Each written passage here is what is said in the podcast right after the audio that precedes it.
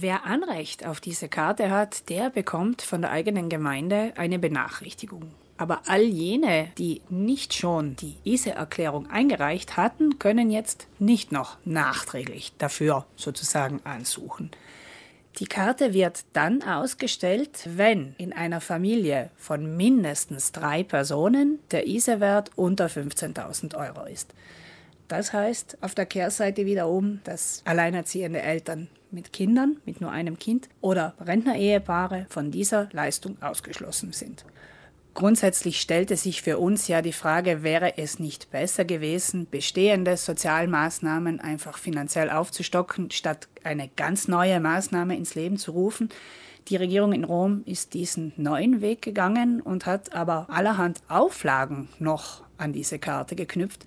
Zum Beispiel dürfen Empfänger des Bürgereinkommens oder der Bürgerrente sie nicht erhalten, Empfänger von Arbeitslosengeld sie nicht erhalten und Empfänger von Übergangszahlungsleistungen sie auch nicht erhalten.